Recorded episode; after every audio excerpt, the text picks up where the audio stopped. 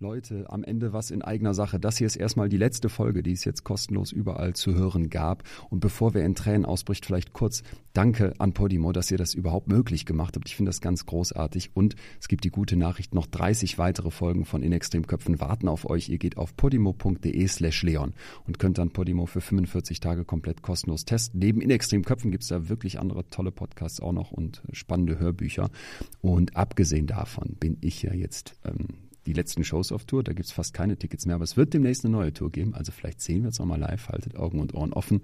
Und abgesehen davon mache ich ja noch den Podcast Betreutes Fühl mit Atze. Also genug Chancen, dass wir uns wiedersehen. Wenn ihr Bock habt, podimo.de slash Leon, guckt da mal rein. 45 Tage kostenlos, könnt weitere Folgen hören. Und ansonsten bin ich auch immer Freund davon, dass gute Inhalte auch ein bisschen was kosten. Podimo ist echt nicht teuer und ich finde, das lohnt sich richtig. Abgesehen davon gilt hier zum Schluss wie immer bleibt mir gesund und gewogen. Vielen, vielen Dank für all das Feedback zu all den Folgen. Bis dahin, euer Leon. Dann werden dir Sandsäcke auf den Bauch gelegt, damit du gegen Widerstand atmest. Bist du vollkommen gelähmt. Dann bekommt man Pustespiele wie Kindergarten mit kleinen Bällchen, die hochfliegen. Ich habe, glaube ich, in der Dreivierteljahr daran gearbeitet, einen Wattebausch über den Tisch zu pusten oder eine Kerze auszupusten. Herzlich willkommen zur neuen Folge von In extremen Köpfen. Ich bin Leon Winscheid, Psychologe und Autor und ich treffe in diesem Podcast Menschen, die im Extrembereich der Psyche leben. Mir geht es darum, meine Gäste zu verstehen und vor allem möchte ich von ihnen und ihren Geschichten lernen. Jenseits der Norm sind die Kontraste schärfer. Man erkennt plötzlich Muster, die vorher verschwommen waren. So verstecken sich im Extremen Antworten auf Fragen, die man sich schon lange stellt oder noch nie getraut hat zu stellen. Dadurch bekommt man oft ganz unerwartete Impulse für die eigene Psyche. Heute treffe ich Jacqueline Janke. Stell dir vor, du bist 25, stehst in der Mitte deines Lebens und bist mit deiner Freundin in einem geliehenen Auto auf dem Nachhauseweg vom Badesee. Du sitzt hinterm Steuer und plötzlich bricht die Vorderachse. Damit konnte niemand rechnen. Das Hinterrad blockiert, das Auto kommt auf die Gegenfahrbahn, es kommt zum frontalen Zusammenstoß mit einem entgegenkommenden Fahrzeug. Das, was Jacqueline passiert, das könnte uns alle treffen. Nach neun Wochen im künstlichen Koma erwacht sie im Krankenhaus und ihr Körper ist komplett gelähmt. Sie kann nicht sprechen und bis auf die Augenlider nichts bewegen. Das Schreckliche, Jacqueline ist dabei bei vollem Bewusstsein, bekommt also alles um sich herum mit und damit auch, dass man fälschlicherweise glaubt, sie läge noch im Koma, wäre also nicht bei Bewusstsein. Wach bewusst und gleichzeitig gefangen im eigenen Körper. Das nennt sich Locked-in-Syndrom. Eine Diagnose, die für viele Betroffene bedeutet, für immer gelähmt zu sein. Und damit stellt sich eine Frage, leben oder nicht? Und diese Frage stellt sich auch Jacqueline, nachdem sie in ihrem gelähmten Körper aufwacht. Trotz unfassbarer Torturen und immer wieder den herbsten Rückschlägen kämpft sie und entscheidet sich fürs Leben. Wie fühlt sich das an? Trotz düsterer Aussichten, unfassbarer Torturen und immer wieder herben Rückschlägen entscheidet sich Jacqueline zu kämpfen. Sie kämpft sich zurück in ihr zweites Leben, wie sie es nennt. Wie fühlt sich das an? Gefangen sein im eigenen Körper. Was ist das Lock-in-Syndrom genau? Und vor allem, wie behält man die Hoffnung auf Besserung? Wie die Lust am Leben? Und wie schafft man es zurück, wenn einen fast alle anderen aufgegeben haben? Diese Geschichte ist unglaublich und doch wahr. Ihr werdet eine so starke Frau kennenlernen, die Unglaubliches erlebt hat und noch viel Unglaublicheres leistet. Denn was Jacqueline gelingen wird, das ahnt zuerst niemand. Es wird also wirklich spannend. Man fiebert mit und fragt sich gleichzeitig immer wieder, wie hätte ich reagiert? Wir gehen mit Jacqueline jetzt als allererstes in den Moment im Krankenhaus, als sie aufwacht. der Moment, wo du aus dem Koma wach wirst und mhm. merkst, mhm. da, da ist wieder Bewusstsein oder sich dieses Bewusstsein wieder einstellt, ist das auch so, dass das Klick wie so ein Lichtschalter wieder da ist, dass man wieder bei sich ist oder wird man so dämmerig wach wie nach, einem, mhm. nach einer langen Nacht? Bei mir war das ganz anders. Und zwar habe ich mir die Frage gestellt, will ich leben oder will ich nicht leben? Also ich wurde, hatte Bewusstsein. Und dann kam die Frage, will ich leben oder will ich nicht leben? Und ich wusste genau, so wie meine Antwort ausfällt, meine Entscheidung, das passiert jetzt. Und das war wie so ein Ping-Pong-Ball. Will ich leben, will ich nicht leben, will ich leben, will ich nicht leben. Und ich habe genau gefühlt, intuitiv, dass irgendwas ganz Schlimmes passiert ist und dass ich mich nicht bewegen kann. Das habe ich gemerkt, das war irgendwie da. Und dann will ich leben, will ich nicht leben. Und dann habe ich gesagt, ja, ich will leben. Und dann habe ich die Augen geöffnet. Wahnsinn. Ja. Also ist das Bewusstsein in dem Moment für dich wieder da, wo du merkst, ich habe überhaupt so eine Entscheidung? Ich kann nur sagen, so war es bei mir.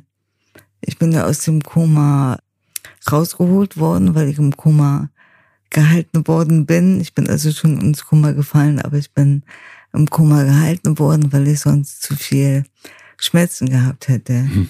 Und dann kam der Tag, wo man, wo die Ärzte meinten, okay, wir holen sie jetzt raus. Wo meine Tante auch, da war es ganz wichtig, dass sie dann dabei ist, wenn ich aufwach. War auch gut so. Und das waren meine Gedanken. Will ich leben, will ich nicht leben. Aber ich meine, vorher wurde schon im Himmel entschieden, dass ich leben werde. Sonst könnte ich selbst diese Entscheidung nie getroffen haben. Okay. Und dann habe ich gesagt, ja, ich will leben, obwohl ich wusste, ich kann mich nicht bewegen. Irgendwas ganz Schlimmes ist passiert. Und dann habe ich die Augen aufgemacht. Dann war ich da. Ab dann weiß ich alles. Und das Glück war, dass meine Tante da war. Und die hat gemerkt, ich habe die Augen geöffnet. Und sie hat gleich alles erzählt. Ich brauchte mehr keine Fragen stellen. Du bist im Krankenhaus, du hattest einen Unfall, aber du wirst wieder gesund. Du brauchst dir keine Sorgen machen. Ich kümmere mich um alles. So, so bin ich äh, begrüßt worden. Ja. Praktisch.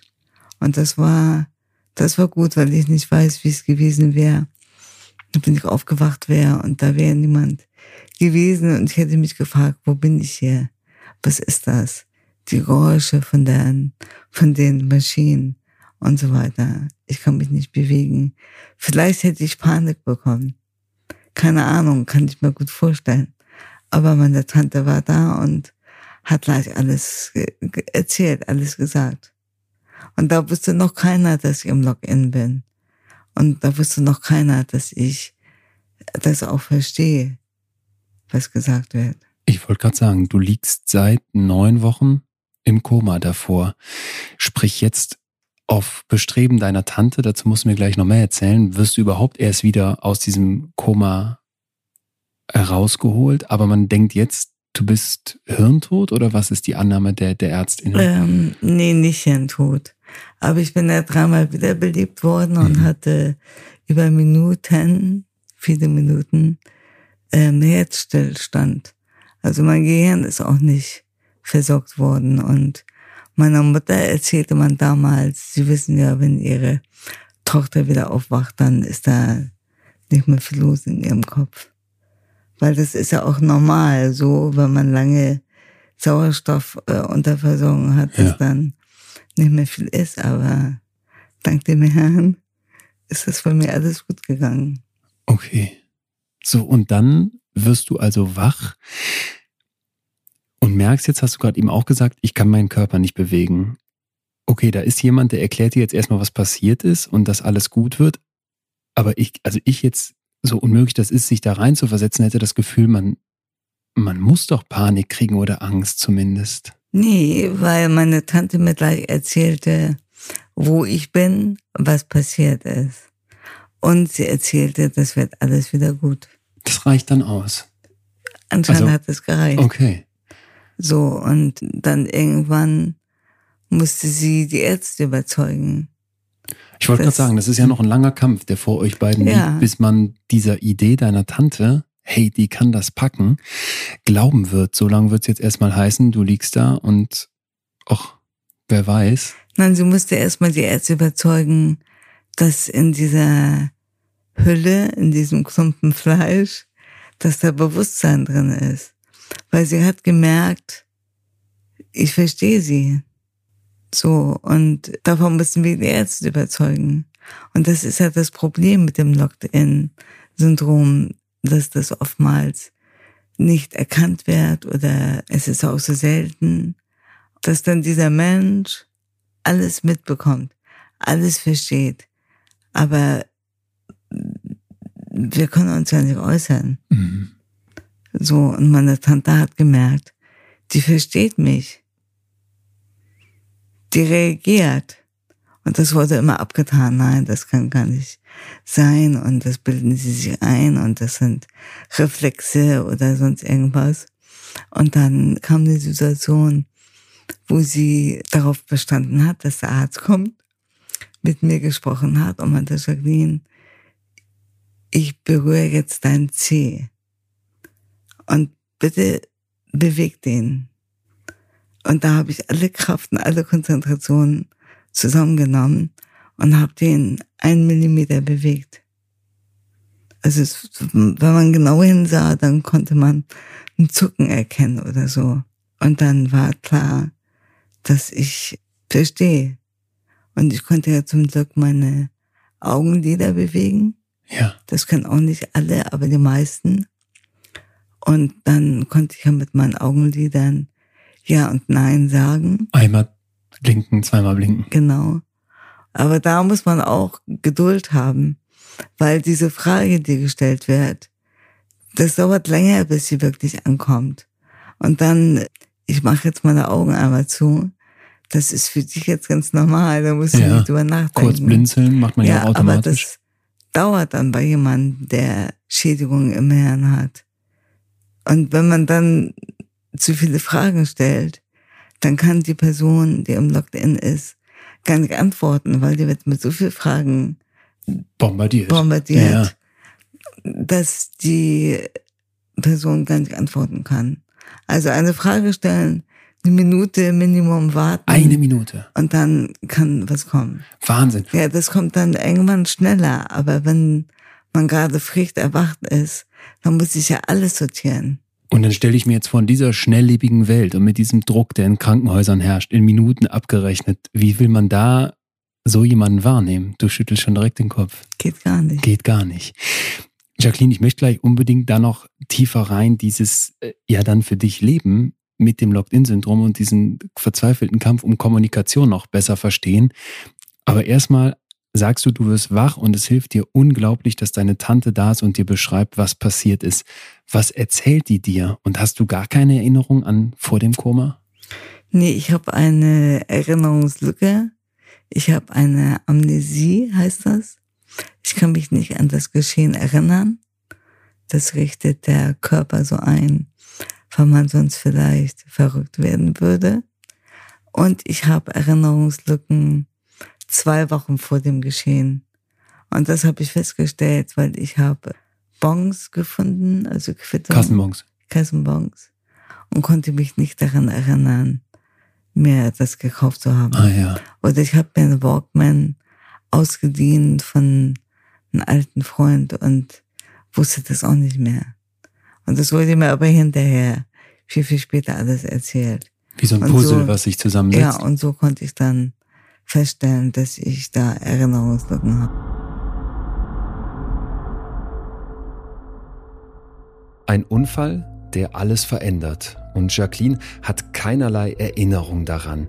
Alleine das stelle ich mir schrecklich vor, doch als sie nach neun Wochen aus dem Koma im Krankenhaus erwacht, merkt sie sofort, dass etwas nicht stimmt. Und das muss doch noch viel schrecklicher sein. Sie ist bei vollem Bewusstsein, aber gefangen in ihrem bewegungslosen, in ihrem erstarrten Körper. Locked-in-Syndrom lautet die Diagnose, die das Fachpersonal ohne das Drängen von Jacquelines Tante wohl nicht erkannt hätte. Das Locked-in-Syndrom, auch Pseudokoma genannt, beschreibt Patientinnen und Patienten, die wach und bei Bewusstsein aber gelähmt sind, das heißt keine Möglichkeit haben, Sprache, Gliedmaßen oder Gesichtsbewegungen zu produzieren. Sie ähneln damit oberflächlich gesehen Menschen im Wachkoma. Normalerweise aber nicht immer verbleibt Menschen mit Locked-in-Syndrom die Fähigkeit, vertikale Augenbewegungen und das Blinzeln zu nutzen. Sich das mal auszumalen ist mir so wichtig, weil wir hier immer wieder hören, wie zentral für uns Menschen die Verbindungen zu anderen sind. Wir sind so ein soziales Wesen, das mit anderen in Kontakt sein möchte. Und jetzt stellen wir uns vor, du hast so einen Unfall überlebt, Schreckliches erfahren und kannst nichts sagen, niemanden in den Arm nehmen, dich nicht ein Stück weit bewegen, während in deinen Gedanken alles voll da ist. Dir bleibt dann nur das Blinzeln und ich persönlich muss sofort an so eine nervige Fliege denken, die es doch in jedem Krankenhauszimmer irgendwann gibt, die dann auf deiner Nase landet und gegen die du überhaupt nichts machen kannst. Die Ursachen für das Locked-In-Syndrom wurden in einer Untersuchung an gerade mal 24 Betroffenen in Frankreich erhoben. Wir haben keine größeren Datensätze, weil es extrem selten ist. Das ist zum ersten ein Schlaganfall mit 86 Prozent der Betroffenen und dann ein Schädel-Hirntrauma mit rund 13 Prozent der Betroffenen. Häufig kommt es dann zu einer Blutung im Hirnstamm, der, mal vereinfacht gesagt, Verbindung zwischen Hirn und Körper. Im Gegensatz zum Koma bleiben beim Locked-In-Syndrom die kognitiven Funktionen voll intakt. Und besonders tragisch ist dabei, dass medizinisches Fachpersonal das Locked-In-Syndrom oft übersieht. Wenn die Ärztin zum Beispiel nicht mit den Anzeichen und Symptomen des Locked-In-Syndroms vertraut ist, dann wird die Diagnose nicht aufgestellt und angenommen, dass der Patient sich im Koma befindet. Auch hier wieder aus der Untersuchung mit den 44 Personen konnte gezeigt werden, dass die Familienmitglieder deutlich häufiger als die behandelnden Ärztinnen und Ärzte erkennen, was Sache ist. Warum die Angehörigen hier so wichtig sind und was man vielleicht auch spürt, wenn überhaupt keine Bewegungen des Körpers möglich sind, dazu hören wir gleich mehr und das ist extrem spannend von Jacqueline. Sobald ein Mensch mit Locked-In-Syndrom medizinisch stabil ist und eine angemessene Versorgung bekommt, steigt die Lebenserwartung auf mehrere Jahrzehnte. Und hier kommt jetzt für mich die im Grunde alles entscheidende Frage. Würdest du das wollen? Da liegen, nichts machen können, gefangen sein, im eigenen Körper bei vollem Bewusstsein für perspektivisch viele, viele Jahre? Oder würdest du dann lieber sterben? Gesunde Menschen und auch medizinisches Fachpersonal gehen relativ häufig davon aus, dass die Lebensqualität von Locked-In-Betroffenen extrem niedrig sein muss und ihr Leben damit nicht wirklich lebenswert sein soll. Aber im Gegenteil, es zeigt sich, dass chronische Locked-In-Syndrom Betroffene in der Regel eine relativ hohe Lebensqualität berichten und auch einen Sinn in ihrem Dasein sehen und damit der Wunsch zu sterben erstaunlich selten ist. Für Jacqueline ist der Tod keine Option. Sie wacht auf und hat sich für ein zweites Leben entschieden. Dreieinhalb Monate bleibt sie auf der Intensivstation und wird dann in die Reha eingewiesen. Dort kann sie erstmal nur ganz leicht die rechte Hand bewegen. Nach etwas über einem Jahr kann sie gehen. Wie sie das schafft, welche Rolle ihre Tante dabei spielt und was ihr genau zugestoßen ist, das erzählt sie uns jetzt.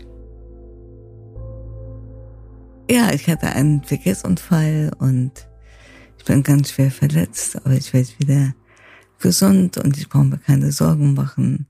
Und sie ist immer da mhm. und sie regelt alles mhm. und ich bin da gut aufgehoben. So. Der kam vom See ja. und ich hatte ihm ein Auto geliehen, um zurückzufahren. Wir hatten zu Hause um 18 Uhr einen Termin. Ein schöner Tag, ein Badetag. Ja, genau. Und Beate und ich sind dann mit dem Auto zurückgefahren. Ja. Ich bin gefahren, sie war Beifahrerin. Und an diesem Auto ist die Vorderachse gebrochen. Dieser Wagen hatte noch ein Dreivierteljahr TÜV. Man hätte ihn doch nicht mehr erahnen können, dass der irgendwann mal die Vorderachse hätte brechen können.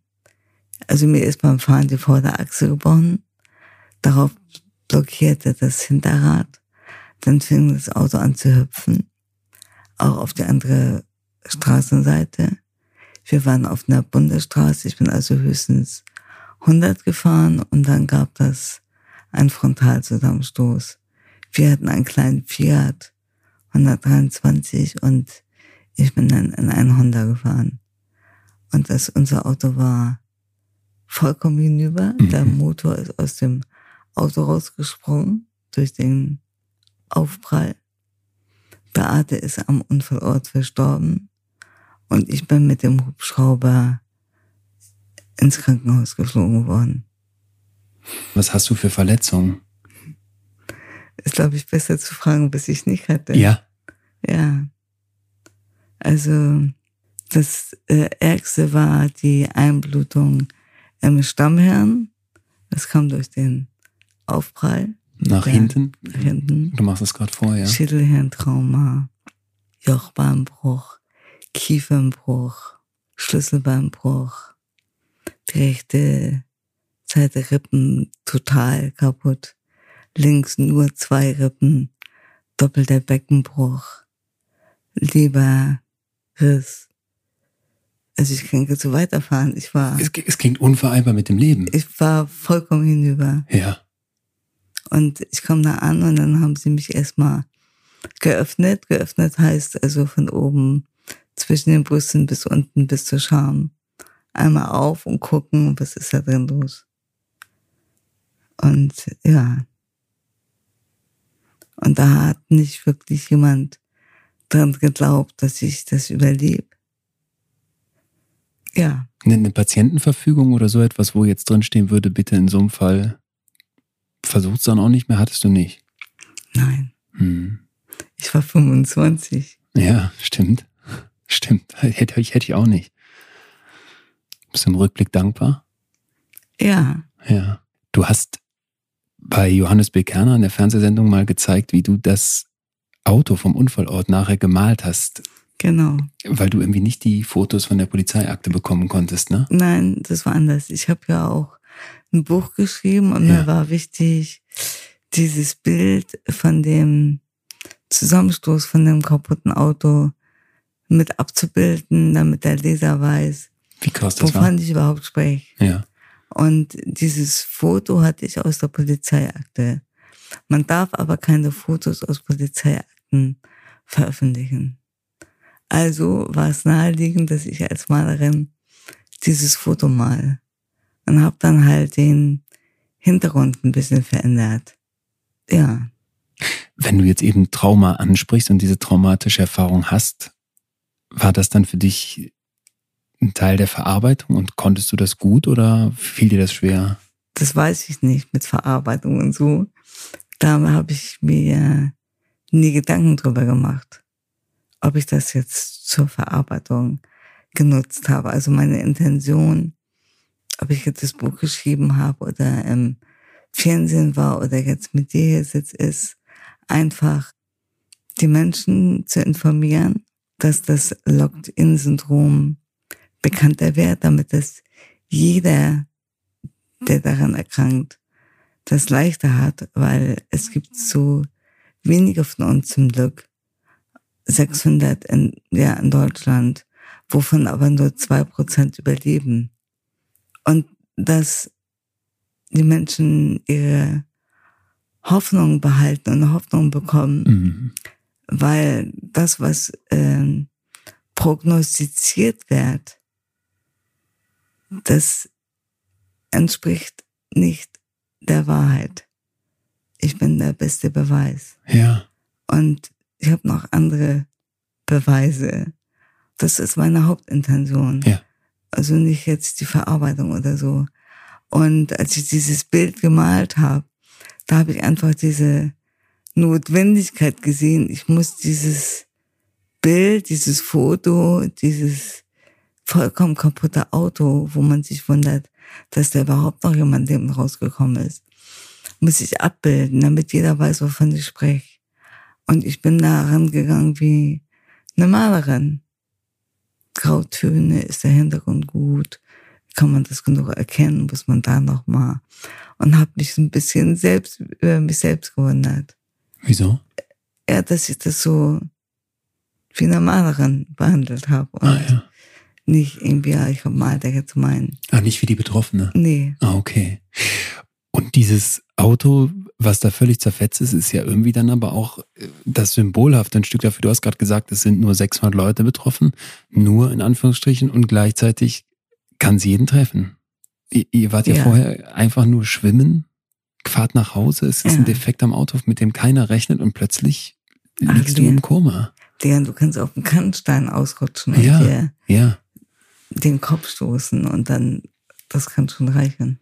Deswegen finde ich deine Geschichte so beeindruckend, weil du gerade eben schon gesagt hast, ich bin hier der beste Beweis, ich sitze ja hier, sie macht so eine Hoffnung und ich glaube, sie macht auch etwas mit uns allen. Zurück in diese Krankenhaussituation Ja. und das Aufwachen, womit wir eben gestartet sind. Du hast gesagt, es war wirklich wie ein Ping-Pong-Spiel. Leben oder nicht? Ja, also ich sollte, also es war diese entscheidende Frage, die in meinem Kopf hin und her sprung, gesprungen ist. Und du sagst heute, wenn du dich für Nein entschieden hättest, wäre es das auch gewesen? Das Gefühl hatte ich. Ja. Aber das ist vielleicht hochmütig, das jetzt so zu sagen, weil Wer das weiß. Leben und das Sterben wird im Himmel entschieden. Ja. Aber in dem Moment, im Nachhinein, war das so für mich.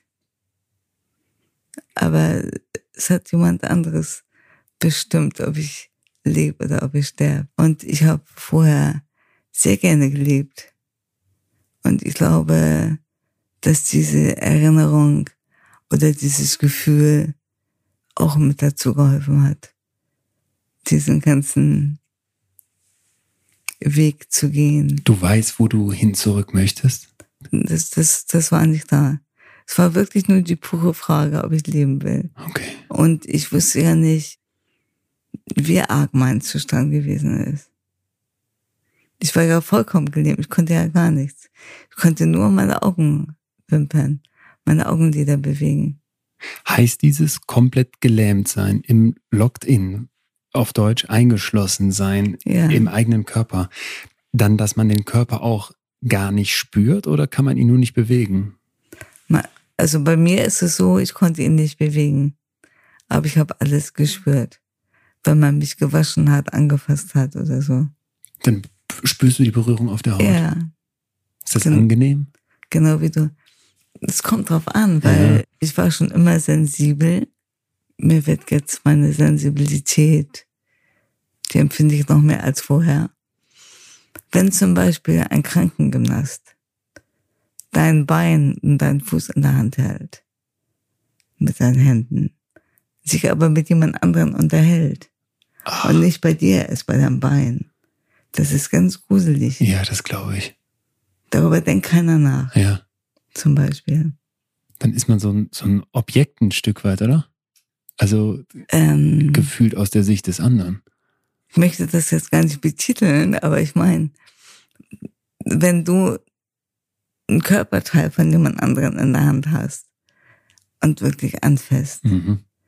dann hat dieser Körperteil und dieser Mensch so viel Respekt verdient, dass man dann bei ihm ist und nicht irgendwie irgendwas macht. Punkt. Ja. Ja. Es ist genauso, wenn du mit jemand anderem in ein und demselben Raum bist. Dann bedient man nicht das Handy. genau. Finde ich auch ganz gruselig. Ja.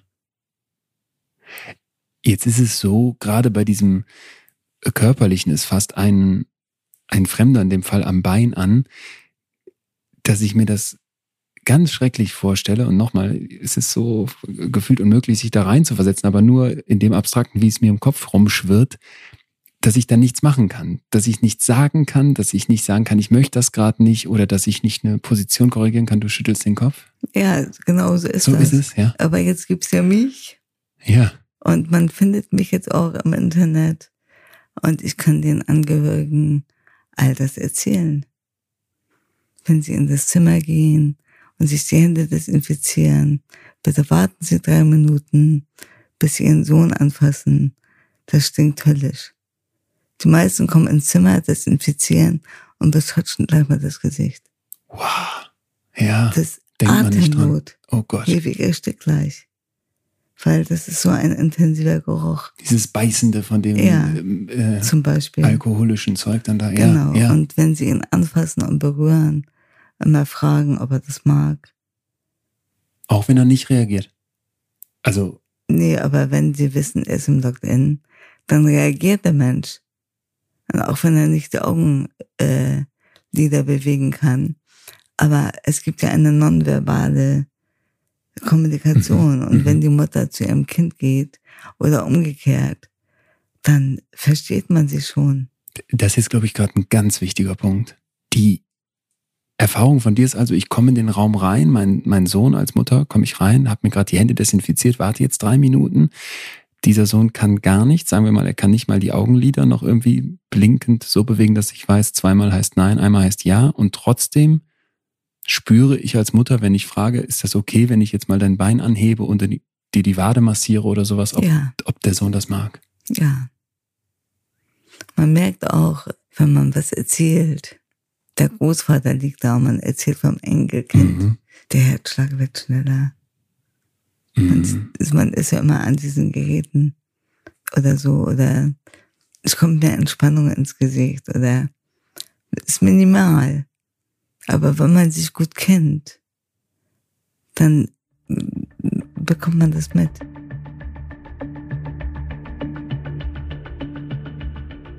alles mitbekommen, aber sich nicht verständigen können und darauf hoffen müssen, dass irgendwer spürt, dass du da bist, dass du wach bist.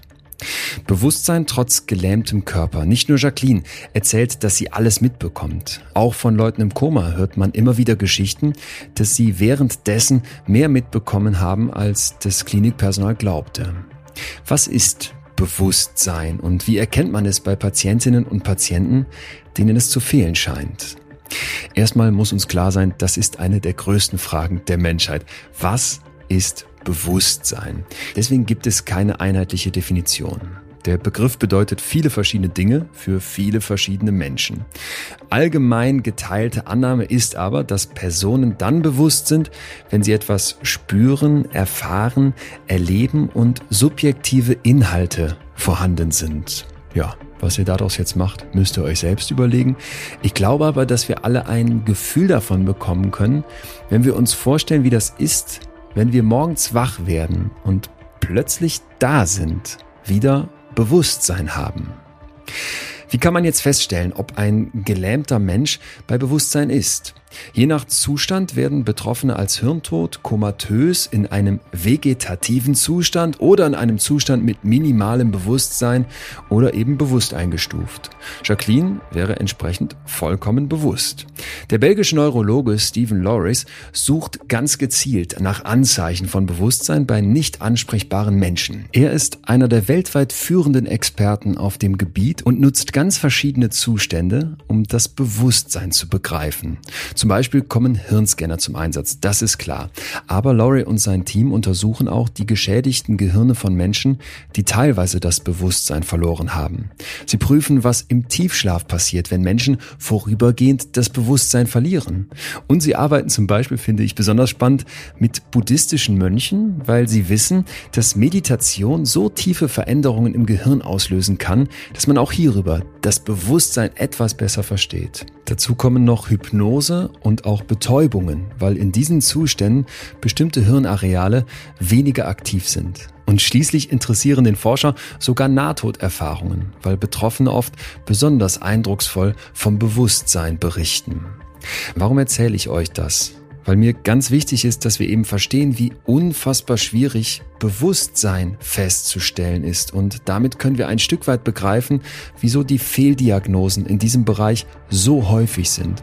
Locked-in-Syndrom ist schwierig festzustellen. Und so war es ja dann auch bei Jacqueline auf die potenziellen Fehldiagnosen hinzuweisen, das liegt ihr besonders am Herzen, weil sie es erlebt hat. Sie möchte uns darauf aufmerksam machen, dass nicht ansprechbar sein nicht automatisch Koma bedeutet und dass gerade das medizinische Fachpersonal darauf achten sollte, wie sie in Gegenwart von Patientinnen und Patienten sprechen, von denen sie glauben, dass sie eh nichts mitbekommen. Denn eins ist klar, sagt Forscher Laurie, das Bewusstsein wohnt nicht in unseren Muskeln. Bei all diesen Schwierigkeiten möchte ich jetzt von Jacqueline unbedingt wissen, wie es sich anfühlt, wenn man es schafft, sich aus dem Locked-in-Syndrom herauszukämpfen. Da bin ich jetzt ein bisschen überfordert, weil das ist schon sehr lange her. Und wenn man frisch wieder da ist und auch noch ein Chillertrauma gehabt hat, zu der Einblutung im Stammhirn, dann muss ich alles erstmal sortieren. Es kann auch gut sein, dass man vielleicht ein bisschen tüdelig ist, sage ich jetzt mal. Das gibt sich dann aber auch wieder. Und alles, wirklich alles ist wirklich viel, viel anstrengender, als wie es jemals gewesen ist. Man ist viel, viel sensibler und äh, dass man sich da irgendwas sehnt oder lächzt, kann ich jetzt so nicht sagen, weil es geht einfach ums Überleben, um, um da zu sein. Ich kann das auch wirklich nicht in Worte fassen. Weil die Entscheidung ist ja gefallen. Und was das denn für ein langer Weg geworden ist, ja. das hätte niemand sich ausmalen können ja. oder sagen können. Und dass ich all das erreiche, was ich bisher erreicht habe und hoffe, das geht noch weiter. Das konnte auch niemand voraussagen. Das, das tut so gut und das will ich hier vielleicht mal einfach direkt für alle mit reingeben. Wir sitzen in deiner Wohnung in Hamburg, die mal erstens total schön und liebevoll gemütlich eingerichtet ist in einem, in einem tollen Altbau, in einem Stift. Und du hast mir eben auf einer, auf einer riesigen Staffelei, wo ich wirklich drei, vier Meter nach, hinten gehen, nach hinten gehen musste, mit der Erklärung, man muss doppelt so weit weg sein, wie das Bild groß ist, ein Werk von dir gezeigt. Du, du malst, du arbeitest wieder, du kannst dich durch die Wohnung bewegen, wenn auch an manchen Stellen eingeschränkt langsamer, aber yeah. du sitzt hier wieder und, und strahlst was aus. Das, das tut unfassbar gut. Ich habe die ganze Zeit das Gefühl, deine Geschichte ist auch so eine, die vor Hoffnung strahlt. Ich hoffe, weil es hätte auch einen Grund, dass ich noch da bin. Ja. Ja. Wenn du dann sagst, am Anfang ist man erstmal tüdelig und hat dieses Schädel-Hirntrauma, es muss sich im Kopf alles wieder sortieren und zu sich finden. Ist es denn dann aber so, dass du, ich sage jetzt irgendeine Zahl, kannst gerne korrigieren, nach 10, 12, 15 Tagen oder sowas da liegst und dann merkst, ach ja, jetzt ist wieder so eine Art Alltag da, man wacht zu einer bestimmten Uhrzeit auf? Nein. Sondern? Nein. Wie kann der Alltag kommen, wenn du auf einmal ein ganz anderes Leben hast? Mit ganz anderen Prioritäten und bei Weitem nicht so beieinander bist, wie du es mal gewesen bist. Also das geht lange Zeit erstmal nur ums Essen, ums Trinken, ums An- und Ausziehen und, und, und um auf die Toilette zu gehen. Das sind die hauptsächlichen Sachen, worum es geht. Aber das ist noch nicht im Login der Fall, oder doch? Nein. Nein. Aber jetzt mal in der Login meine ich geblieben, weil mhm. ich denke mir, der Tag hat 24 Stunden. Dann schläfst du davon einen bestimmten Teil, aber du hast auch natürlich eine Wachzeit. Jetzt ich weiß, die Frage klingt irgendwie absurd, aber ich denke mir in deinem Kopf drin, was macht man dann? Weil wenn ich an mich denke und ich versuche jetzt einfach mal eine Viertelstunde ruhig irgendwo zu sitzen, nicht zu machen, nicht Handy raus, nicht Ablenkung, nicht irgendwie Netflix anschmeißen, das ist unerträglich. Und du hast es stundenlang. Ähm, Wie ist das? Als ich im Krankenhaus auf der Intensiv gewesen bin, blieb mir nichts anderes übrig, als das zu ertragen mich mit dem zu arrangieren. Das war jetzt so. Und das war egal, wie ich das fand. Und das war egal, ob ich das hingenommen habe oder nicht. Weil es war nicht zu ändern. Ich musste da einfach durchgehen. Mhm. Das klingt auf der einen Seite, weil wir jetzt wissen, wie es ausgegangen ist, so, dass man so denken könnte, ach ja, das, das muss ich jetzt schaffen und dann habe ich es hab ich's gepackt und bin wieder draußen und kann so leben, wie ich heute lebe. Auf der anderen Seite frage ich mich gerade in dieser Situation, wenn du dann da liegst, ist ja eigentlich noch alles ungewiss. Wir gucken jetzt aus dem Heute in die Vergangenheit, ja. aber da damals, der Blick in die Zukunft, wie war der für dich? Meine Tante. Meine Tante war immer da. Und meine Tante hat immer in mich reingepowert. Weil sie wusste, die wird wieder. Auch als sie noch im Kummer war und wie ein Zombie ausgesehen habe. Und die hat immer da gesessen und in mich reingepowert. Du siehst schon viel besser aus als wie vor drei Tagen. Ach. Ich sah schlimm aus. Ich hatte ja. eine doppelt so große Nase. Das wusste ich, weil irgendwann kam Arzt und meinte, oh, Frau Gant, Ihre Nase ist ja schon viel kleiner geworden. Und ich wusste ja nicht, wie ich aussah. Ja. Ja, meine Tante Ingeborg hat immer in mich reingepowert. Die, die sagt das dir dann, wieder das und das dauert jetzt ein bisschen und wenn du erstmal atmen kannst alleine, dann kannst du in die Reha und dann lernst du da alles wieder, weil die war ja auch eine Atemmaschine. Das war das Schlimmste, sich davon abzugewöhnen.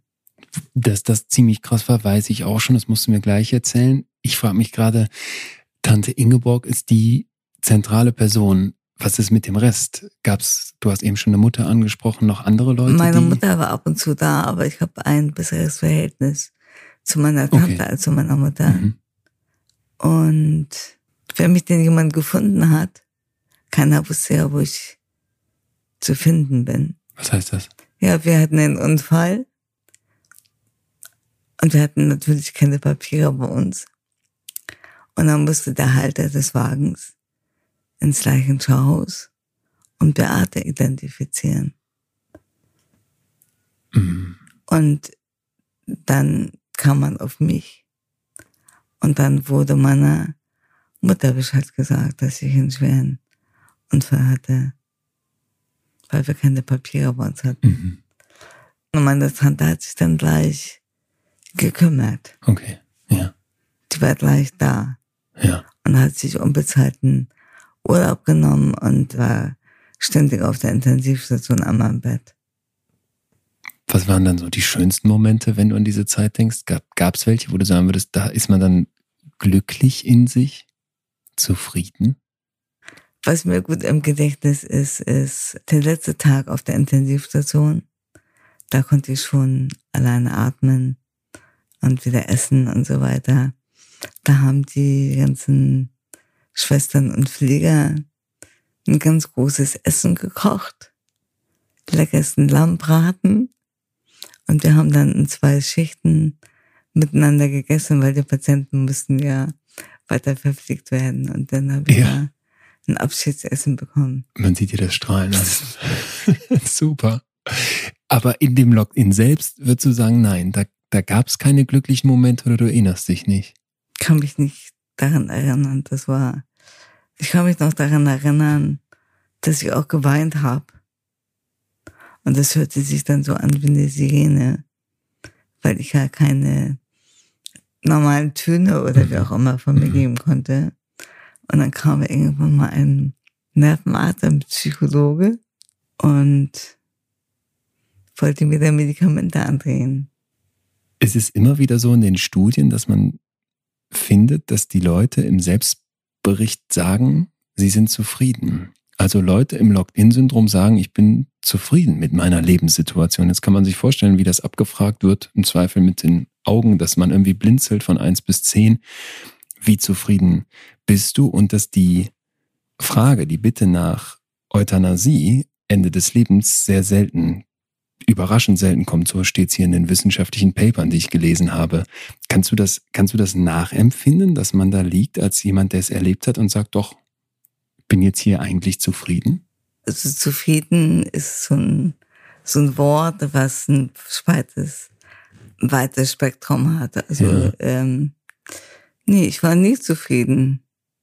Wenn ich zufrieden gewesen wäre, dann hätte ich nicht weitergekämpft, um mehr Körperfähigkeiten zu erreichen oder, oder so. Wenn ich zufrieden gewesen wäre, dann wäre wär alles gut gewesen mit dem, Verstehe. was ich konnte oder nicht konnte. Also so verstehe ich dieses Wort. Ja, zufrieden ist so ein ausgeglichenes mit sich im Rein, aber du willst ja weiter. Genau. Ja, verstehe ich auch so.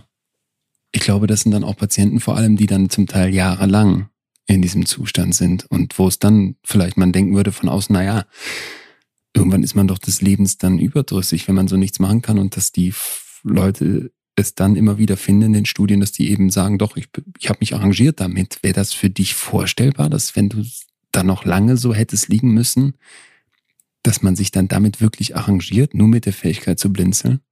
Das kann ich dir nicht beantworten. Kann ich nicht beantworten. Okay. Vielleicht ja, vielleicht wäre das für mich ausreichend gewesen, dass ich kommunizieren kann und mich mitteilen kann. Vielleicht wäre ich in schwere Depression verfallen, weil ich nur gerade eben das noch konnte oder kann oder wie auch immer. Weiß ich nicht. Gab es irgendwann den Moment, wo du für dich dachtest, ich will nicht mehr? Dieses Ping-Pong-Spiel? Nee, also da nicht. Nein? Was jetzt ganz schwer war, war, ich hatte ähm, bis vor einem halben Jahr, anderthalb Jahre ganz, ganz große Schwierigkeiten mit dem Pflegedienst. Der Alte, der sich 28 Jahre fast um mich gekümmert hat, der äh, hat gekündigt. Und dann war ich auf der Suche nach einem neuen. Und da bin ich, um das mal so zusammenzuziehen, anderthalb Jahre nicht wirklich adäquat gepflegt worden.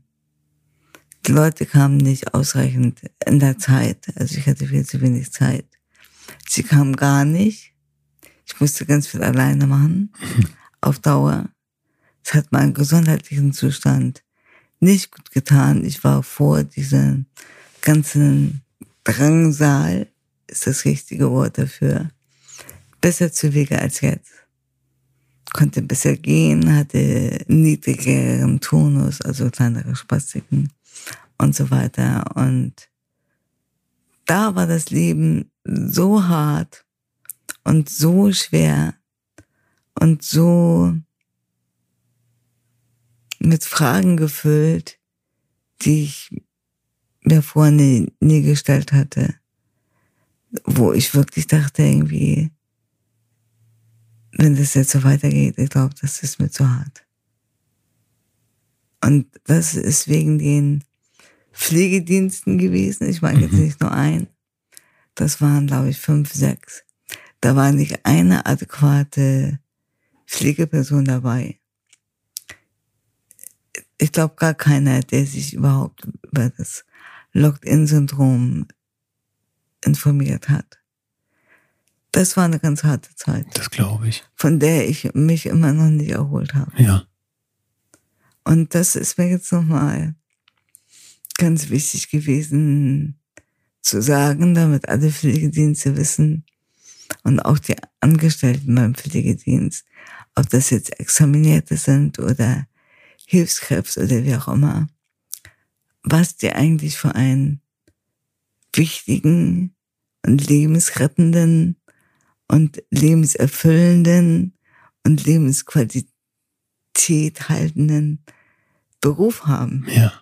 Also das war jetzt ganz wichtig, weil davon ist das äh, Wohlergehen der Patienten, also die gepflegt werden zu Hause, abhängig. Klar. Einige haben nur diese Menschen vom Pflegedienst. Und wenn da dann jemand kommt und gleichgültig ist oder einfach nicht putzt, das gehört nicht zu meinen Aufgaben. Was überhaupt nicht stimmt. Aber wird dann so gesagt zum Beispiel. Oder man sich mit Spastiken nicht auskennt. Ich bin nach dem Anziehen schlimmer beieinander als vorher. Und, und, und. Das ist ganz, ganz schlimm, Leon. Ja, und Pflegedienste und das Personal ist lebenswichtig. Schwierigkeiten mit dem Pflegepersonal sind nur eine von ganz vielen Hürden, die Jacqueline überwinden muss. Ständig Therapie, dann kleinste Fortschritte, aber auch wieder große Rückschläge. Ein Ping-Pong-Spiel mit dem Leben. Doch trotz allem macht Jacqueline weiter. Und dass das unfassbares Durchhaltevermögen verlangt, das können wir doch jetzt ein Stück weit nachempfinden, oder? Wie schafft man das? Wie schafft man es, durchzuhalten bei extrem großen Widrigkeiten? Dazu möchte ich euch heute einen zentralen Bestandteil aus psychologischer Sicht vorstellen, und zwar die Hoffnung. Es gibt Untersuchungen, die zeigen, Hoffnung fühlt sich erstmal gut an. Aber laut Studienlage leistet Hoffnung noch mehr. Zum einen gibt sie uns den Eindruck, dass das Leben sinnvoll ist und sie ist ein starker Prädiktor für andere positive Emotionen. Auch konnten Forschende der University of Texas an rund 800 Personen im Alter von 64 bis 79 Anfang der 90er Jahre zeigen, dass diejenigen, die besonders hoffnungsvoll waren, länger lebten. Der Psychologe Dr. Shane Lopez ist ein führender Forscher auf dem Gebiet der Hoffnung und er sagt, dass es drei grundlegende Schritte braucht, um Hoffnung aufzubauen. Den ersten nennt er Future Casting. Gemeint ist damit, sich ein zukünftiges Ziel auf eine Art und Weise vorzustellen, die es regelrecht lebendig werden lässt. Ich muss mir also ausmalen, auf was ich hinarbeite. Ich muss es mir vor Augen führen. Der zweite Punkt ist dann, aktiv zu werden und auf dieses Ziel hinzuarbeiten. Und hier haben wir einen Kreisschluss, denn hoffnungsvolle Menschen sind nicht einfach naiv oder offenkundig fröhliche Dauergrinser. Im Gegenteil, es zeigt sich, dass sie ziemlich pragmatisch sind und oft zielgerichtet auf etwas zugehen. Der dritte Punkt ist dann das Berücksichtigen von Eventualitäten. Lopez konnte zeigen, dass die meisten hoffnungsvollen Menschen darauf achten, mehrere Lösungen für ein Problem zu sehen, während hoffnungslose oder zumindest wenig hoffnungsvolle Menschen für den besten Fall planen und dann nur ein oder zwei Wege zu ihrem Ziel kennen. Lopez sagt, wer die Hoffnung hochhalten möchte, der muss sich viele Wege ausdenken, um Hindernisse zu überwinden, weil man eben nicht alles einplanen kann. Und dann gibt's noch einen weiteren Punkt, der vor allem die betrifft, die angesichts eines Traumas wieder Hoffnung schöpfen möchten.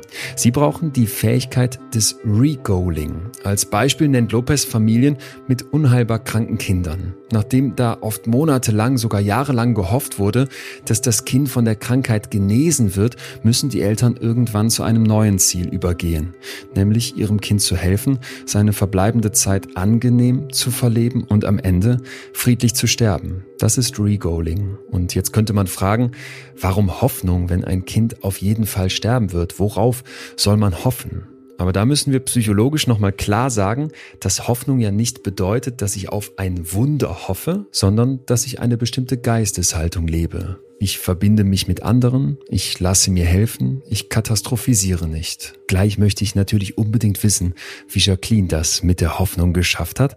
Und jetzt erstmal aber ganz konkret, wie meistert sie all diese Hürden, die vor ihr liegen? Ich habe den Startknopf gedrückt und bin losgegangen und bin immer weitergegangen. Bin immer weitergegangen. Nimm mal uns mit auf so ein paar Stationen, an denen du vorbeigehst. Ähm, meine Sprache wird mir oft gestellt von Locked-in-Syndrom-Patienten, wie ich das geschafft habe, so sprechen zu lernen. Mein Geschehen ist jetzt 32 Jahre her. Und nach 15 Jahren, nach 15 Jahren Logopädie, Stimm- und Sprachunterricht, habe ich nochmal so einen ganz großen Sprung gemacht. Großartig. In meiner Artikulation, in meiner Stimme, dass ich jetzt mich so anhöre, wie ich mich anhöre. Du hast bestimmt den Film gesehen auf meiner Homepage von Menschenhaut nah und da spreche ich noch anders. Ja. Und der ist, äh, weiß ich nicht, sieben Jahre her oder so. Du hast ja auf deiner Webseite eine ganze Reihe von Filmschnipseln. Das möchte ich allen da draußen an, ans Herz legen, da mal reinzugucken, weil man wirklich sieht, wie unterschiedlich der Zustand jeweils ist. Ja, und da war ich aber schon immer richtig gut zu Wege. Ja. So, aber ich wollte jetzt damit sagen, dass ich immer weitergegangen bin. Die Sprache, die musst du erst ja. wieder lernen. Was noch? Ja, alles. Alles, Leon. Arm heben. Alles. Mhm. Aufs Klo gehen. Alles. Ja. Wirklich alles. Weil ich war vollständig gelähmt. Wo fängt man an? Weil du sagst Startknopf drücken, heißt das dann die erste Therapiestunde, wo dann jemand kommt Nein, und sagt... den Startknopf drücken so, ähm, das geht jetzt immer weiter. Und es geht langsam, aber es geht jetzt immer weiter. Und deswegen erwähnte ich nach 15 Jahren diesen großen Sprung in meiner Sprache. Auf einmal gab es da wirklich so einen Sprung, wo ich dann deutlich wurde und nicht mehr so verwaschen und auch die Stimme ein bisschen besser wurde, wo man, wo alle sagen, nach zwei Jahren Therapie, da passiert nichts mehr. Mhm. Und deswegen meine Ermunterung bei neurologisch Geschädigten, da kann immer noch was drin sein. Ich muss gerade an Hans-Peter Durst denken, der zu Gast hier bei mir war und der einen ganz, ganz schweren Autounfall hatte und sich dann zu Paralympics gekämpft hat mhm. und im, im Fahrrad Gold geholt hat, wo du auch erstmal dachtest nach dessen Geschichte, da geht gar nichts. Und dann ging am Ende ja, alles möchte ich nicht sagen, aber wieder so unfassbar viel, wo du einfach nur alle Hüte ziehst. Und das ist ja jetzt ja. auch deine Botschaft.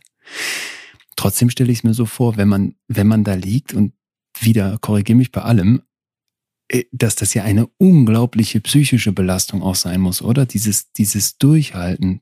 Weil es gibt doch bestimmt auch Rückschläge oder mal Tage, wo man denkt, warum geht's nicht schneller vorwärts? Warum, warum schaffe ich diesen Schritt jetzt nicht? Wie hältst du da durch? Habe ich mich auch gefragt, Ja, Leon. ja. Und ähm, es gab Situationen, wo ich dann meinen rechten Arm bewegen konnte und Ja. ich konnte äh, eine Gabel halten und diese Gabel mit Essen in meinen Mund führen. Und ich hatte ein Lätzchen um, wo mehr Essen drauf war, als wie in meinem Mund gelandet ist. Und man darf nicht vergessen, ich war äh, in der Blüte meines Lebens und das war unheimlich attraktiv mit besudelten Lätzchen im Rollstuhl und Mhm. zwei Drittel Haare sind ausgefallen. Mit Mitte und so weiter. 20, ne? Ja. Ja. Und ich hatte aber so einen Willen. Und ich hatte bei diesem Vorgang des Essens, in Anführungsstriche, das Gefühl, dass es mich mehr Kraft kostet, mehr Kalorienverbrauch kostet, dieses Essen in meinem Mund zu tun, als wie ich mir an Kalorien mit dem Essen zugeführt habe. Ja. Und ich bin der Meinung, dass ich Kraft für zwei habe. Nicht nur für einen. Und diese übernatürliche Kraft, die kann nur von Gott kommen. Okay, du, du bist mittlerweile gläubig oder warst du es damals auch schon? Also ich habe immer an Gott geglaubt. Ja, Aber Jesus Christus war nie so das Thema. das Thema, der Mittelpunkt. Ich war immer gläubig. Ich bin evangelisch erzogen worden. Okay. Und dann kam ich auf die spirituelle, esoterische E- Schiene Mhm. und habe das dann alles beendet und mich dann mit den wichtigen Sachen im Leben beschäftigt und im Internet eruiert und gelesen und dann war es ganz klar für mich, Jesus Christus. Das ist es Ja. und nichts anderes. Und dann habe ich mich ähm, bekannt und Buße getan. Und dann drei Monate später habe ich mich dann taufen lassen. Jetzt im Nachhinein ist es für mich ganz klar, dass das nur vom Herrn gekommen sein Okay. kann. Da baut sich dann im Kopf einfach eine Klarheit zusammen. Eine totale Klarheit. Okay. Mhm. Deswegen auch vorhin das Wort Hochmut, Ja. weil ich habe bestimmt nicht entschieden, ob ich lebe oder ob ich nicht lebe. Das Ping-Pong-Spiel hast du ja, nicht, Nein, da warst du nicht die Gewinnerin. nein. das wird im Himmel entschieden. Okay. Ist es so, wenn du dann da liegst und deine Tante reinkommt und du ja am Anfang nach dem Koma, als du erwachst, ja völlig bewegungslos bist und deine Tante halt sagt, nee, ich bin sicher, da geht noch was, dass in dir dann alles schreit, ja, ja, ja, endlich versteht mich hier jemand? Oder ist es so, dass du das erstmal gar nicht verstehst oder da gar nicht so da bist? Weil, weil diese Vorstellung, dass ich da liege und merke, alle um mich herum hier, dieses gesamte Krankenhauspersonal ist der Meinung, da geht eben nichts mehr, das stelle ich mir unfassbar schrecklich vor und würde es dann so befreiend finden, wenn jemand kommt und sagt, doch, und ich bin ja voller Hoffnung und ich habe Kraft für zwei, weil ich Jacqueline es packen werde. Ich habe mir darüber keine Gedanken gemacht. Das wundert mich jetzt. Ich habe den Startknopf gedrückt und habe losgepowert. Okay. Und auch, entschuldige, in der Reha, in der ich gewesen bin, ein Jahr, zwei Monate und zwei Wochen, hat auch keiner geglaubt, dass ich irgendwann mal wieder werde gehen können. Und die haben mich alle unterfordert. Und ich war obernervig für die. Also entweder man mochte mich oder man mochte mich Man hat, nicht. sagen wir auf Deutsch, man hat dich wahrscheinlich zum Teil gehasst.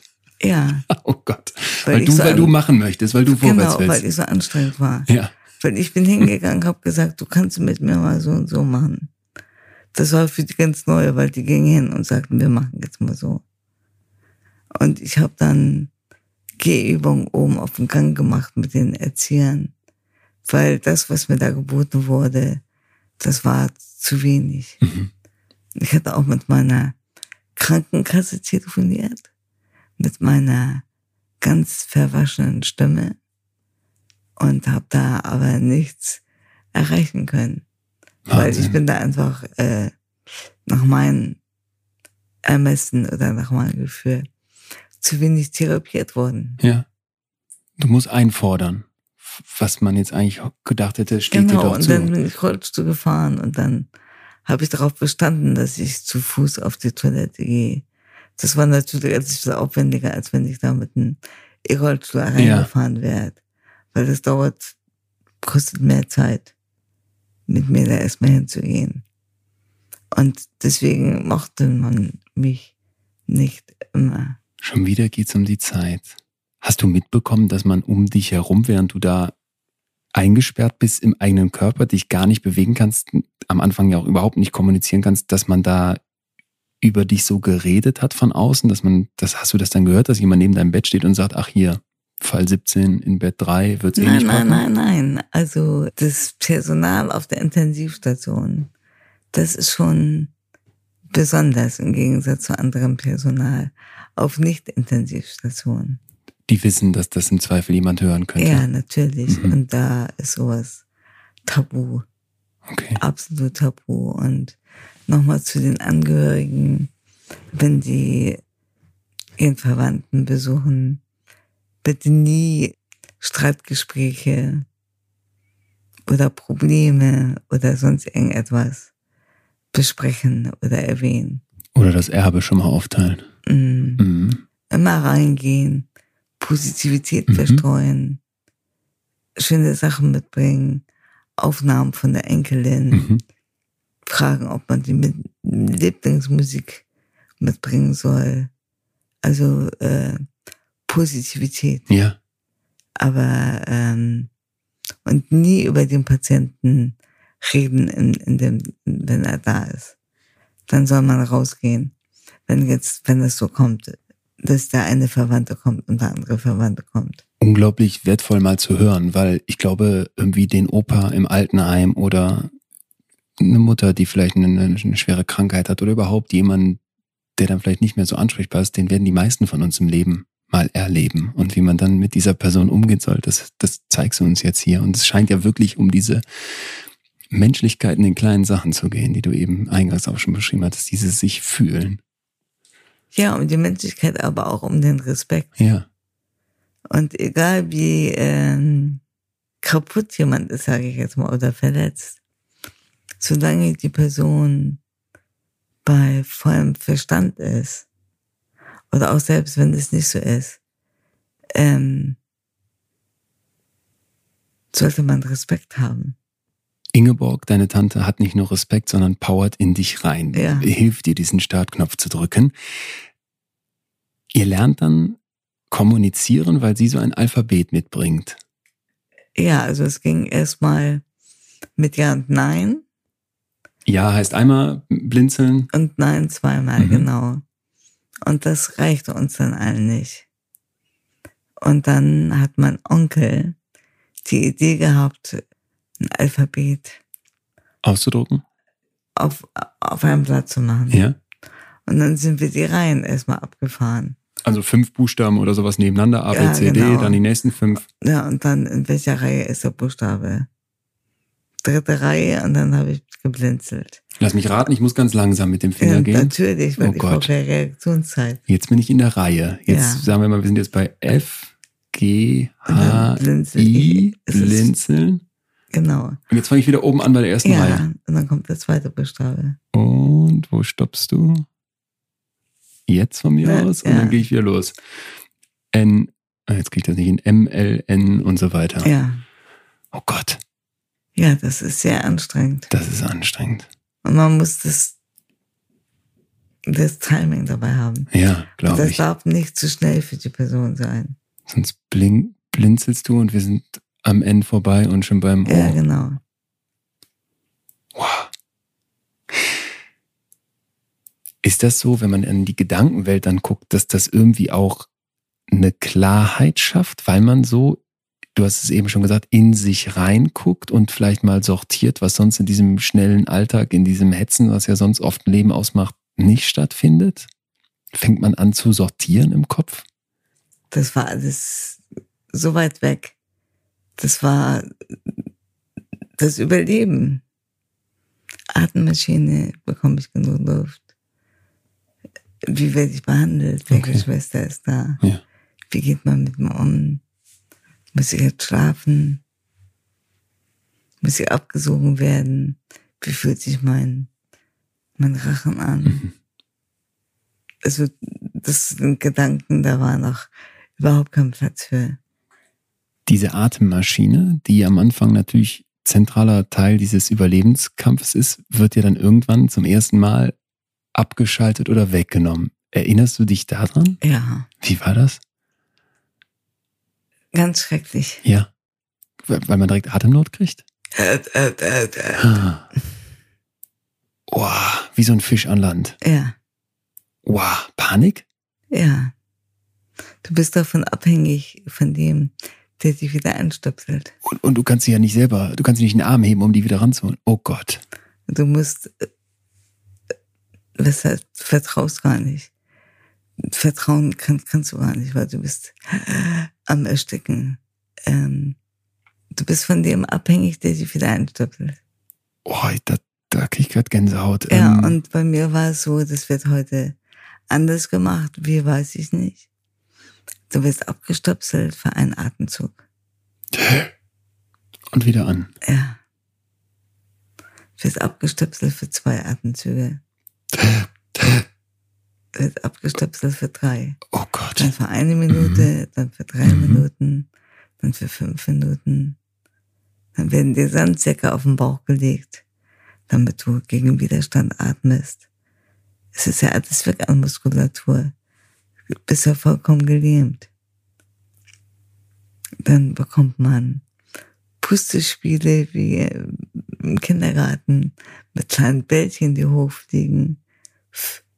Ich habe, glaube ich, in der Logopädie bestimmt ein Dreivierteljahr daran gearbeitet, einen Wattebausch über den Tisch zu pusten oder eine Kerze auszupusten.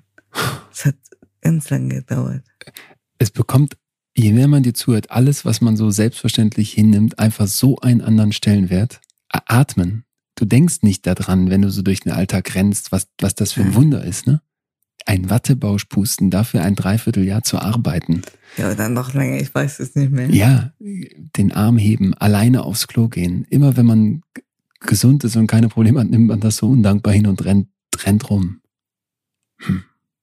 Ist es dann so jetzt heute, dass das in, in Vergessenheit wieder gerät, dass man dann irgendwann diese Dankbarkeit ein Stück weit wieder verliert und, und das als selbstverständlich nimmt, dass du dich jetzt wieder bewegen kannst, zumindest weitestgehend, dass du malen kannst, arbeiten kannst, hier sitzen kannst, mit mir reden kannst? Nee, also ich bin täglich dankbar. Ja. Täglich dankbar und gerade wenn Sachen passieren, die mich wirklich beglücken, dann bin ich sehr dankbar. Und auch wenn ich ähm, einen schlechten Tag habe und mich das wirklich nervt, dass ich ganz wackelig bin und heute mal besonders schlecht gehe oder so, dann besinne ich mich darauf und bin dankbar, dass ich überhaupt gehen kann. Mhm. Ja, das gab noch mal einen ganz bedeutsamen Tag und zwar gibt es diesen Film Schmetterling und Taucherlocke. Ich bin ein ganz großer Fan. Der französische Chef der L hat einen Hirnschlag ja, im Auto. Genau, und der hatte auch Locked In. Und hat Locked In. Und da habe ich das Buch gelesen und das Buch fand ich nicht gut. Weil da war nichts drin, was informiert oder geholfen hat. Ich habe das so ein bisschen so empfunden, dass er in seinem Mitleid geschweigt hat ein bisschen. Er diktiert ja dann mit Augenblinzen ja. diese gesamte Biografie, ja. dieses sein Buch. Ja. So hast du es wahrgenommen. So habe ich das Buch wahrgenommen. Und den Film? Und dann äh, kam der Film. Und ich weiß noch, ich bin alleine ins Kino mit Stock. Ich habe vorher nicht gewusst, dass nur zwei Prozent überleben. Das war mir neu. Und das war ganz wichtig für mich, das dazu erfahren, weil bis zu dem Zeitpunkt war es immer für mich selbstverständlich, dass ich überlebt. Ach so. Ich war krank und dann wird man auch wieder gesund. Dann warst du, dann warst du dankbar, ich kann wieder gehen, ich kann wieder malen und so weiter, nee, aber dieses reine Überleben fehlt. überhaupt überlebt mhm. habe, dass ich einer von diesen zwei Prozent mhm. bin. Da kommt noch mal eine Ganz große Dankbarkeit. Weil das war für mich so selbstverständlich. Ich power jetzt los und dann gucken wir mal, was dabei rauskommt. Und ähm, ja, das war bestimmt auch Hochmut hoch zehn. Und das hat mich dann da nochmal ein ganzes Stück demütiger gemacht, weil mir dann klar geworden ist, was ich da geschenkt bekommen habe. Ja. Und dass da nichts an Selbstverständlichkeit gewesen ist. Es gab diese eine wunderschöne Szene, hast du, glaube ich, auf deiner Webseite beschrieben, wo ein Krankenpfleger dich fragt, willst du mit der Maschine verheiratet sein? Ja. Das, das hat mich so, so, sofort nochmal gegriffen, weil ich dachte, okay, die mit 20-Jährige, magst du es erzählen, die da jetzt irgendwie so. Ja, so also er war gut, er war wirklich richtig gut. Mhm. Und er mochte mich, der hatte nichts zu tun in meiner Box, aber der besuchte mich immer und guckte dann immer in meine Krankenakte und meinte dann zu mir, Jacqueline, wieso atmest du eigentlich nicht? Wenn du spontan atmest, also ohne Maschine, und dann abgenommen wurde und so weiter, dann sind deine Werte viel besser, als wenn du mit Maschine atmest. Willst du, willst du sie heiraten? Und das machte mich so wütend. Ja. Und das hat so mein Ehrgeiz angestachelt.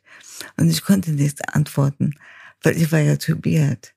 Ich hatte ja die Atemmaschine hier. Ach so, du, ach, konnte du konntest ja- jetzt nicht den, nein. den anschreien und sagen, Gar- mal, du, gar dir nichts zeige ich aber. Ja. Gar nichts sprechen. Fing Mhm. er erst an in. ohne Atemmaschine. Ja. und da hatte er mich und dann habe ich nächsten Tag durchgeatmet. Ohne Maschine. Und abends kamen dann die Ärzte rein. Vier, fünf Ärzte. Und lobten mich dann und wie schön ich geatmet habe. Aber zur Nacht, Frau Janke, schließen wir sie wieder an. Wir wollen ja nicht riskieren. Und ich dachte, Zweimal blinzeln? Dankeschön, Doch. Dankeschön. Okay, das willst du, du willst dann nachts wieder angeschlossen sein. Ich war so dankbar. Ja. Ich ja, musste nicht ja. mehr durchhalten. Ich habe alles Mögliche geschwitzt, um da- das durchzuhalten. Ach so, du hast, ach so, du hast so gekämpft, dass du das jetzt schaffst. Ja. Und dann sagen die, in der Nacht geben wir ihnen jetzt mal wieder eine Pause. Ja, wir wollen nichts riskieren. Zur Super. Nacht schließen wir sie aber wieder an. Ich dachte nur, danke. Über deinen Glauben haben wir schon gesprochen. Da kann ich mir vorstellen, dass das dir unfassbar Halt gibt. Du hast gerade eben, als ich hier ankam, getelefoniert. Da ging es um deine Community, um deine Gemeinde, wo wo, geklärt wurde, wie man dich jetzt abholt, damit du Ja. zum, zum Gottesdienst kommen kannst. Zur Bibelstunde. zur Bibelstunde. Du malst heute auch ganz viel, hast mir vorne eben ein Bild gezeigt, großformatig, eine Auftragsarbeit für eine Freundin nach, einem, nach einer Vorlage. Was gibt dir das? Was gibt mir das? Das ist ein Talent, Mhm. was ich geschenkt bekommen habe.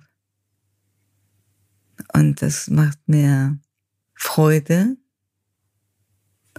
Das beglückt andere. Und das beglückt mich dann. Ja, das ist schön, wenn man ein Talent hat und was kann. Ja, und das kannst du auch von dir sagen, das, was du weißt, was du kannst und gerne machst. Ja, Das beglückt dich. absolut. Ja. Ich war entsprechend dann schockiert, als ich auf deiner Webseite gelesen habe, wo du ganz ehrlich schreibst, es ist manchmal schwer, aus dieser Beurteilung als Behinderte herauszukommen. Ich male jetzt seit fast 20 Jahren und kann mich guten Gewissens eine professionelle Malerin nennen. Das ist angemessen. Und da dachte ich, ja klar, Ausrufezeichen, Ausrufezeichen, Ausrufezeichen, aber wirst du dann von anderen als die Behinderte einfach nur wahrgenommen und nicht als die Malerin mit dem Talent? Kommt auch vor, ist aber viel, viel seltener geworden im Laufe Gut. der letzten Jahre, am Anfang ganz arg. Ja, viele Menschen haben immer noch Vorurteile. Kann die dann auch malen? Ja, oder wenn sie malt, ist sie mal zuerst die Behinderte, die dann Mhm. auch malt. Ne? Ja, Mhm. genau. Ich bin mittlerweile so, dass ich da überhaupt nicht mehr drauf eingehe. Wenn jemand sagt, sie haben aber ein schönes Hobby, dann sage ich, Entschuldigung, das ist nicht mein Hobby, Das ist deine Arbeit. das ist mein Leben. Ja, noch größer. das ist mein Talent. Das, und wenn das dann sich ankommt, dann sage ich, Entschuldigung, ich bin professionelle Malerin, um das in den Worten auszudrücken, die dann verstanden werden. Stellen wir uns vor, du wärst Krankenschwester und würdest jemanden im Bett liegen sehen wie dich da damals. Wie gehst du mit dieser Person um? Also Leon, das passiert ab und zu, dass mich Betroffene anrufen und ich gehe damit vor Ort. Toll. Ja, weil okay. ich kann mich dann ans Bett setzen und sagen, hallo, mein Name ist Jacqueline Janke und ich habe das auch mal gehabt, was Sie haben. Und das ist auch wichtig, dass dann im Krankenhaus Ärzte vor Ort sind, wo ich mich dann vorstellen kann. Weil die muss man ja leider immer noch mit überzeugen. Und wenn ich dann da stehe und meine Geschichte erzähle, dann ist das bitte, ja, mhm. Das ist dann äh,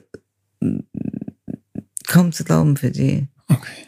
Und wenn die das glauben oder wenn die mich gesehen haben, das macht was. Das glaube ich. Das glaube ich sofort. Das macht was und ja. das macht auch was bei dem Patienten, also der am Lockdown ist. Du stellst dich vor, ja. ganz ruhig, setzt dich daneben und dann? Dann erzähle ich, wer ich bin und dass ich das auch gehabt habe und dann gucke ich und dann äh, fange ich gleich an, ob die Augenlider sich bewegen, ob sich irgendwas anderes bewegt, dass man gleich Zeichen abmacht, miteinander kommuniziert. Manchmal kann schon ein Finger bewegt werden oder kleine Berührung oder so. Oder ein zarter Druck mhm. oder irgendwie sowas. Und das, das reicht ja, um Ja, Nein zu sagen. Ja. So. Und ja. Ist, es, ist es heute immer so klar, dass du sagst, das ist Locked In und das ist Koma? Also ist das, ist diese, ist diese Trennschärfe so einfach? Ja. Okay. Würde ich jetzt mal so sagen. Und wenn mir die Verwandten erzählen, Frau Gantke, ich bin mir sicher, mein Vater versteht mich, aber die Ärzte sagen so und so, dann kann ich nur sagen, wenn Sie der Meinung sind, dass Ihr Vater Sie versteht, hat dir schon mal jemand dann zu verstehen gegeben, ich möchte nicht mehr? Nein. Hättest du Verständnis dafür? Wir Menschen haben das Recht, uns zu entscheiden. Oder uns obliegt das Recht, uns zu entscheiden. Und das steht mir, glaube ich, nicht zu, das zu beurteilen. Jacqueline, vielen Dank, dass du deine Geschichte geteilt hast und ich glaube, ganz, ganz viel Hoffnung gemacht hast. Ja, das wäre das wär schön. Gerne habe ich das gemacht, danke. Hoffnung hatte Jacqueline, das muss man wirklich sagen.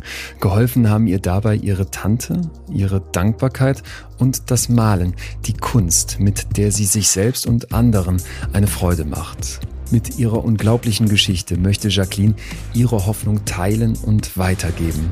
Auch wenn andere sagen, das wird nicht mehr, ist sie doch der lebende Beweis, dass trotz unfassbarer Widrigkeiten noch einiges passieren kann. Und ich finde, wir müssen das zumindest am Ende einmal sagen, dass nichtsdestotrotz alles Verurteilen von Fachpersonal in den Krankenhäusern falsch wäre. Jacqueline lag dort vor Jahren. Natürlich hat sich die Medizin und auch die Aufklärung ganz schön weiterentwickelt. Und natürlich, das hatten wir eben beim Regoaling, gehört es auch dazu, bestimmte Diagnosen zu akzeptieren. Jacqueline hatte am Ende neben all ihrer Kraft, neben all ihrer Stärke, neben all ihrem Einsatz definitiv auch Glück oder wahrscheinlich, wie sie sagen würde, Gott an ihrer Seite. Eine Sache möchte ich noch mit euch teilen. Ich habe Jacqueline in ihrer Wohnung in Hamburg für unser Gespräch besucht und sie danach noch zu einem Termin gefahren, wo sie sonst nicht hingekommen wäre. Und auf dem Weg dahin ist mir nochmal klar geworden, wie langsam ihr Alltag abläuft. Jeder Schritt ist mühsam, jedes Tasche suchen, sich im Carsharing-Auto irgendwie anschnallen, kostet Kraft und dauert. Und dann habe ich zu ihr gesagt, mit dir Zeit zu verbringen, das macht einen echt geduldig. Und sie dann gefragt, bist du eigentlich ein geduldiger Mensch? Und ich war sicher, hundertprozentig sicher, dass sie sagen würde, ja klar, natürlich, meine große Stärke, die Geduld brauche ich ja. Aber Jacqueline hat mich nur angeguckt und den Kopf geschüttelt. Und das fand ich so stark, weil sie sagt, ich bin auch ungeduldig. Und trotzdem hat sie es gepackt. Trotzdem hat sie dieses unfassbar dicke Brett ihres zweiten Lebenswegs gebohrt. Das ist einfach eine Wahnsinnsleistung, vor der ich riesigen Respekt habe und vielen, vielen Dank sage für die Aufklärung und die geteilte Hoffnung. Weiter von Herzen alles, alles Gute, Jacqueline. Das war es schon wieder mit der Folge. Aber wenn ihr möchtet, geht es nächste Woche nahtlos weiter. Ich treffe Oliver Schneider, einen ehemaligen KSK-Soldaten, der jetzt als Sicherheitsberater bei Entführungen gerufen wird. Sein Job ist es also, wenn zum Beispiel Piraten ein Schiff vor der Küste von Afrika kapern, mit den Entführern zu verhandeln. Er erzählt mir aber auch, wie er in Krisengebieten als Spezialsondereinsatzkommando aus irgendwelchen Hubschraubern abgeworfen mit den Maschinengewehren in der Hand und einem kleinen Sturmtrupp Kriegsverbrecher festnehmen muss und vor allem, wie man das schafft, in maximalen Belastungssituationen die Ruhe zu bewahren und Verhandlungen erfolgreich zu führen, bei denen es um Leben und Tod geht. Ich würde mich riesig freuen, wenn ihr bei der Geschichte auch wieder dabei seid und natürlich auch wenn ihr mir schreibt. Vielleicht, weil ihr eure Geschichte hier erzählen wollt, vielleicht, weil ihr eine Rückmeldung für mich habt. Ihr erreicht mich über post.leonwinscheid.de oder bei Instagram. Und ansonsten bleibt mir zum Schluss eigentlich nichts anderes zu sagen als bleibt mir doch bitte gesund und gewogen. Bis dahin, euer Leon. In extremen Köpfen. Ein Podimo Original. Produziert von Auf die Ohren.